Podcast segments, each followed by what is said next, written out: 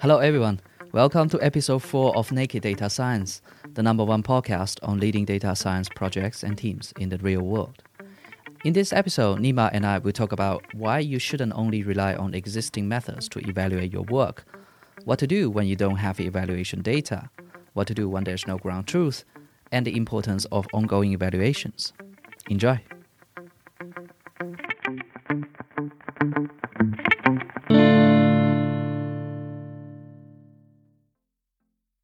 All right, everyone, welcome back to another episode of Naked Data Science. I'm Hao. And this is Nima. Um, what are we going to talk about this time, Nima? In, in, the in the last couple of episodes, we touched upon the picture of a data scientist as a, who is a scientific problem solver, as well as some discrepancies that, that you see between what is maybe an accepted image of a data scientist and what is needed in the workplace, or sometimes what we are preaching as the successful data scientist. And maybe in relation and continuation of these two branches, we can focus a bit on the problem of evaluation and measurement related to evaluation uh, in data science. One of the I guess most relevant questions here is how good did you solve a problem or how do you know that, that you solved the problem? And of course, this applies probably in steps of recursion, uh, in when you uh, divide your problem into sub-problems, and for each of those, again, you need to know whether you solved it and how well did you solve it, was the answer good enough, and so on. Mm-hmm. Yeah, I think it's a topic that was not very often discussed, right? Because if you look at the material you have about data science tutorial, etc., there has always been just like um, given that okay, if you use this method, this is how you evaluate the outcome. On one hand, in very well-defined setups like classification, clustering, and so on, you have uh, good information and maybe good amount of education and thinking about what, what are the metrics and what are their meaning and in which situations which metrics are better. But when the tasks become a bit farther from that, become a bit different from, from, from the well-studied ones, there's not a lot of material out there. And that, that's the case where you need to become the scientist yourself and think about the good evaluation uh, criteria, good evaluation KPIs, or transform your problem to the to the well-known problems and and, and then translate your evaluation KPIs to the well-known KPIs.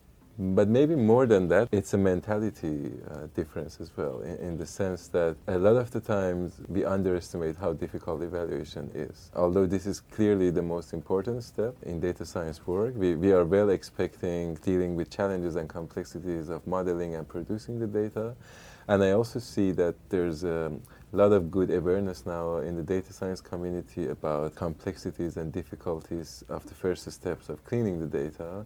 But in general, evaluation is still quite underestimated. And in many projects, uh, the questions and the problems that you have to face and solve for evalu- evaluating your work could be the most difficult ones uh, you, you, you, do during the whole project. Yeah, I see. I, I, I agree with what you say there. I think it's even beyond uh, the fact that usually it's one of those things that you didn't plan any time for, right? Yeah. You underestimate how much time it would take. But also, if I look at just a very simple model, cleaning the data, the modeling work, building the model or the algorithm, and the evaluation part. Actually, the evaluation part requires a lot more interaction between data scientists mm-hmm. and non data scientists, understanding how the data is going to be used in the real world, understanding what is the intended impact, and come back to an effective way to mm-hmm. evaluate the work. And I, I really don't see this as being discussed much. I think a lot of cases I know there seems to be a gap between the um, metrics that scient- uh, data scientists turn to uh, rely on or, or report versus how that translates into the intended use or the business impact. Mm-hmm. Yeah. The business impact is a very useful vision to have again when evaluating uh, your work. For instance, if you're working in a business and you know you have some most important customers, you have some most important products, it's always uh, rational to check your evaluation against some of the most important things. The, the, context is always important. It's less important if you're making mistakes on your, uh, let's say, less lucrative products than, than if you're making mistakes about the most important ones. The 80 20 exists in a lot of businesses and that's just one direction where your evaluation uh, should be aware of. Yeah, I think that's a really important mindset to have for data scientists working businesses because not everything is equal. not all the customers are, are of the same mm-hmm. value. And it's much better to make mistakes that cost the company net less money than mm-hmm. you, uh, like you mentioned. And I think also one of the challenge in business, I think you were talking about that already, is that a lot of times there is no convenient existing ground truth there. You either need to really dig deep to find something, or it's just not there.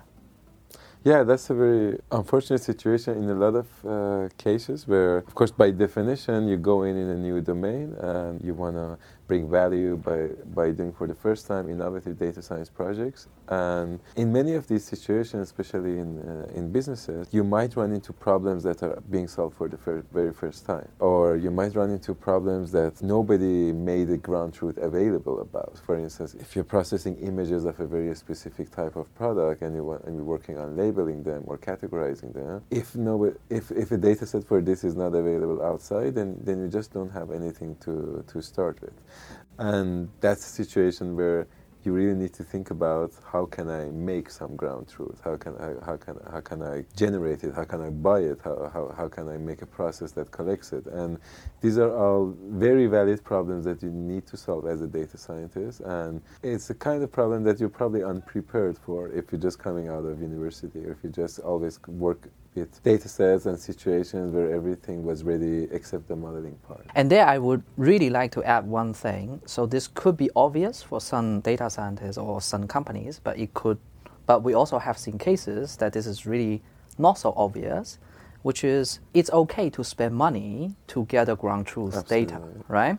Because even just from a pure business perspective, the value of data science work that you are working on very much re- rely on in a lot of cases, mm-hmm. the quality of the ground truth that you are gathering and how well you use that to evaluate basically the quality of your model or your algorithm, whatever it is. From a business perspective, a lot of times it's a non brainer mm-hmm. investment to say, of course, we can spend 10,000 euro to gather this. Of course, we can spend 2,000 euro for this because given the impact, again, depends on the, the product and the uh, solution you're working on but usually, the investment, the return on investment is easily tenfold, twentyfold. So if you are in doubt, don't worry about spending money on ground truth. Explain that to your product manager or the business side, and they should get this quite easily. One way to look at it is that if you do not have a ground truth or do not have other means to evaluate the quality of your work, it's always a question. I mean, beside your faith in the work that you did and, and probably some belief in the tools that you're using, uh, you, you haven't done a measurement uh, to evaluate your output. No business should accept this, and I think no data scientist should accept this either.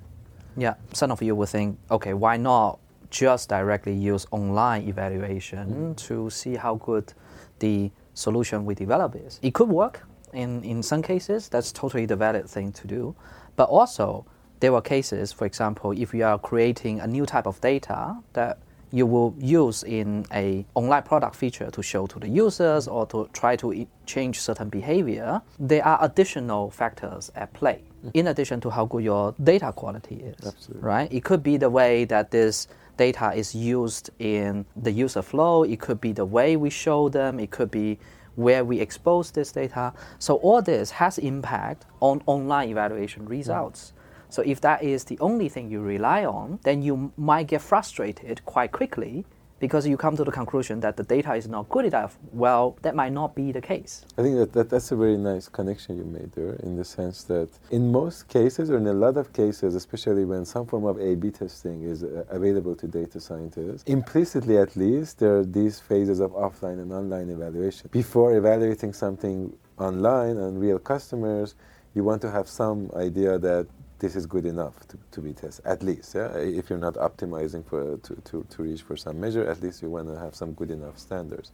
And that's another issue in evaluation, which is not really traditionally academic. Uh, in a way, or, or, or, not really practice before you start working, in the sense that it opens up the relation between these, these two dimensions of quality, first of all. Like, what are you going to gain in your online test if you make a 5% improvement in your offline evaluation? It opens up this connection between your offline and online KPIs that are not necessarily the same, but sometimes you have to choose proxies. Yeah, and just right there, I think also it's beyond just having ground truth and for, uh, for offline evaluation, we have also seen cases where actually there is no ground truth. Yeah. Or at least it's very doubtful whether you can come up something that you can call ground truth. Yeah, it's, it's again, I think, another exercise to think about how, how can I measure quality? How, Mhm. how, can I, how can I measure the correctness of my data or whatever is, is the other KPI?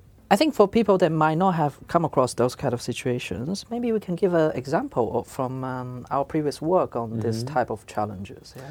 You had the, we had this data processing system whose goal was to assign a destination to some accommodation based on the different information that we had about accommodation. Let's say it could be the geocodes or their address or a combination of these two. And on the level of the cities, we wanted to correctly assign a hotel or an accommodation to, to the right city. And when you, when you start this task, uh, there, is, there is no real ground truth. It becomes a problem of finding questions that, that could be correlated to, to your evaluation metrics or thinking about your problem and, uh, and what um, does or does not make sense about, about the output of your system. Yeah, I think there, I, I recall when we first started discussing this challenge with other part of the business, and then we always got into this almost philosophical discussion is that what if a hotel is at the border of two destinations, then where does it belong to, and uh, which one is the ground truth? So I think sometimes there is a intellectual tendency to discuss this from a philosophical, from in the ideal world, how do we approach this perspective? But if we just accept that there is no ground truth, then we look at this from a complete different perspective. Mm-hmm. Then we start asking the question like, knowing that there's, there's no ground truth, how do we know the data is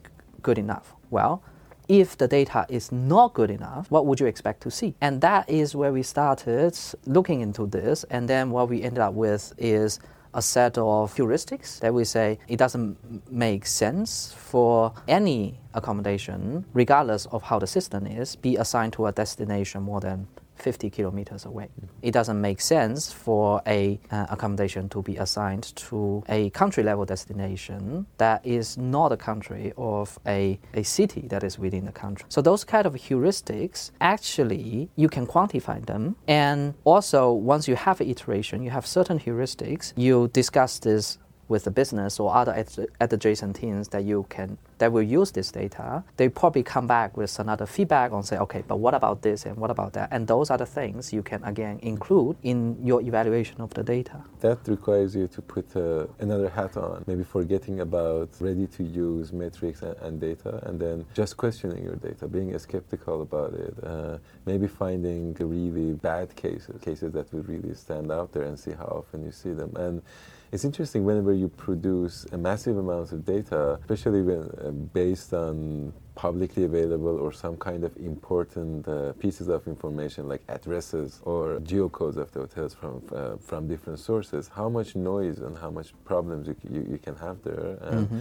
how easy would it be to find the most embarrassing one and uh, although we, we might not be able to to, to evaluate our work in, in the most traditional way there's definitely ways to know more about the quality of uh, your data by by putting the hat that you talked about by thinking about different words and what would things look like in those words and then asking the relevant questions Yeah, and it's also very important to systematize it, uh, build it into the code so that as the solution you create continuously update those data, you can still check them against these criteria and make sure that over time it doesn't create um, data that is undesirable. And, and and I believe that's another dimension of evaluation, which is not typically looked at a lot because we, we always think about one-shot uh, problems of I want to do this great classification, I want to do this great uh, clustering, and rarely go into maintenance of systems. So, for instance, a, uh, a quality assurance system that just compares your output from yesterday to your output from today can find out potentially a, a lot of big problems that, that, that happen from, from one day to another. These kind of evaluations are again in the range of things that could bring a lot of value and are not always at the top of our heads when we are thinking about evaluating our work. Yeah,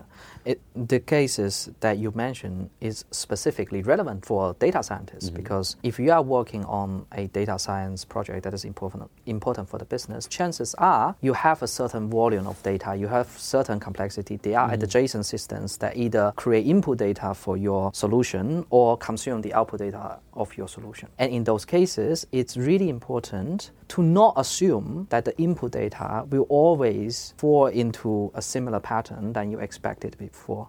I think in machine learning, they, uh, this is a topic that we discuss a lot. On the other hand, we have seen a lot of cases that in production systems, sometimes even this is overlooked and create problems that only much later people find out and say, wow, wish we have place to catch, uh, catch this kind of things a lot earlier. That's a great uh, angle to, to look at this problem as well. A, a lot of times, the system you build might be great, and it might work great when, when, when the input is correct.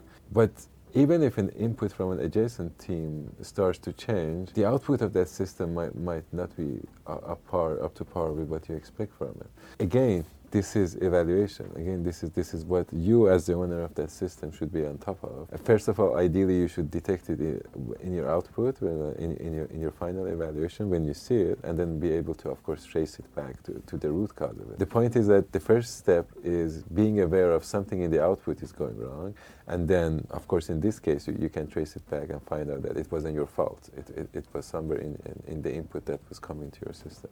But yeah, especially when you think about this interconnected network of data inside organizations, that, that becomes a crucial aspect as well.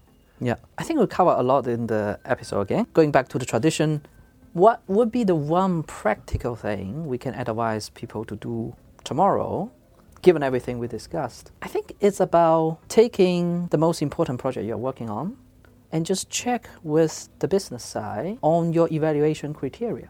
How you are going to evaluate the output of your project and how does that fit in the intended use of that data from the product or the business side. I think if you have not had that conversation, you will really learn something really interesting about the business or the product that you are working on. I think, I think that's great advice. All right, everyone. Thank you very much. This is another episode of uh, Naked Data Science. See you next time.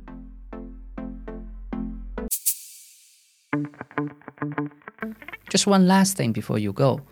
If you are not a data scientist yet but want to become one, you should really attend our webinar. We will demystify the transition into data science. We'll show you the most effective way to build your skills and we'll advise you on the four possible options you can take to go from where you are to landing a data science job in as little as nine months. Find out more at nds.show forward slash webinar. That is nds.show forward slash webinar. All right, that's the end of this episode. Have a nice day.